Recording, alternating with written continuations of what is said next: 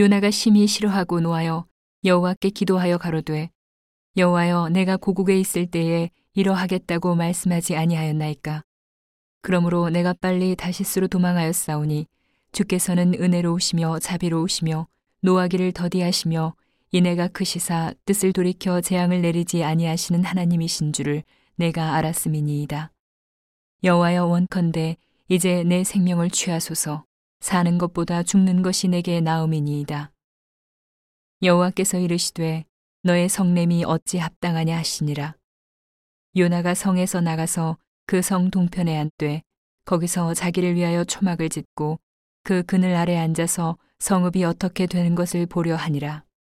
하나님 여호와께서 박넝쿨을 준비하사 요나 위에 가리우게 하셨으니 이는 그 머리를 위하여 그늘이 지게 하며 그 괴로움을 면케하려 하심이었더라. 요나가 박넝쿨을 인하여 심히 기뻐하였더니 하나님이 벌레를 준비하사 이튿날 새벽에 그 박넝쿨을 씹게 하심에 곧 시드니라.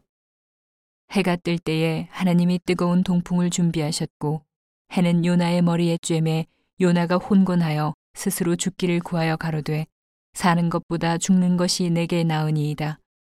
하나님이 요나에게 이르시되 내가 이 박농쿨로 인하여 성냄이 어찌 합당하냐.